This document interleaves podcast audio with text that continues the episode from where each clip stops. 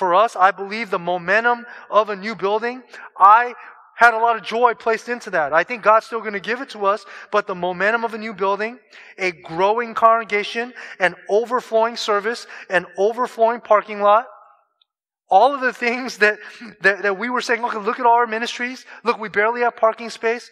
All of that has been put on hold. And something tells me that those aren't going to be things that we are worrying about for the next half year or so, right? So if we as pastors or if you take joy in any of that, then we're missing the point of maybe what God wants us to see. The economic impact will challenge churches that depend on charitable giving. That's all nonprofits and all churches. And hear me on this. Not just our church, but churches. We will be tempted Pastors will be tempted to long for the glory of the pre COVID days. Yet our goal and our aim will not be and cannot be to rebuild the glory of the past. Our security will no longer be in our performance, our size, our, the joy of our building, the security of our finances, and the list of our ministries. All of that, it's good stuff. God is going to slowly bring that back, God willing.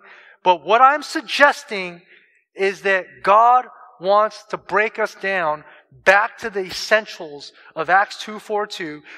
Consider the things that carried over onto virtual space, the word of God, prayer, right? The fellowship of the saints through online meetings. The only thing we couldn't do is break bread together and have table fellowship. But other than that, those are the things that are slowly going to come back in small waves into the building. And what God is doing is He's strengthening us. He's reviving us. We are exactly where God wants us to be, and we don't want to miss that.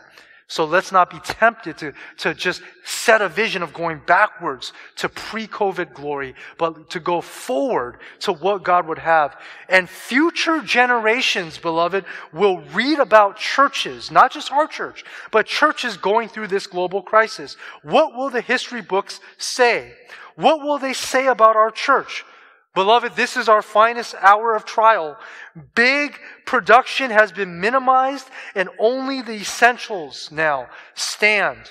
And my hope is that because of COVID-19, our children will grow up in churches with a new normal. My prayer is that church historians will write about how COVID-19 caused many churches to heed the devastating yet gentle call of Christ to repentance. Let our children see God's people love each other all the more because we've felt how painful it is to be torn apart. Never again will we complain about a, going to a fellowship meeting or having to get out of bed to, to, to go to a Sunday school where we can see people face to face or a small group meeting or a parking lot filled with people right? Let our children see God's people love each other because we felt the pain of being apart. Let the next generation see churches that will never forsake gathering in person because we've learned that video calls are no replacement for face to face fellowship.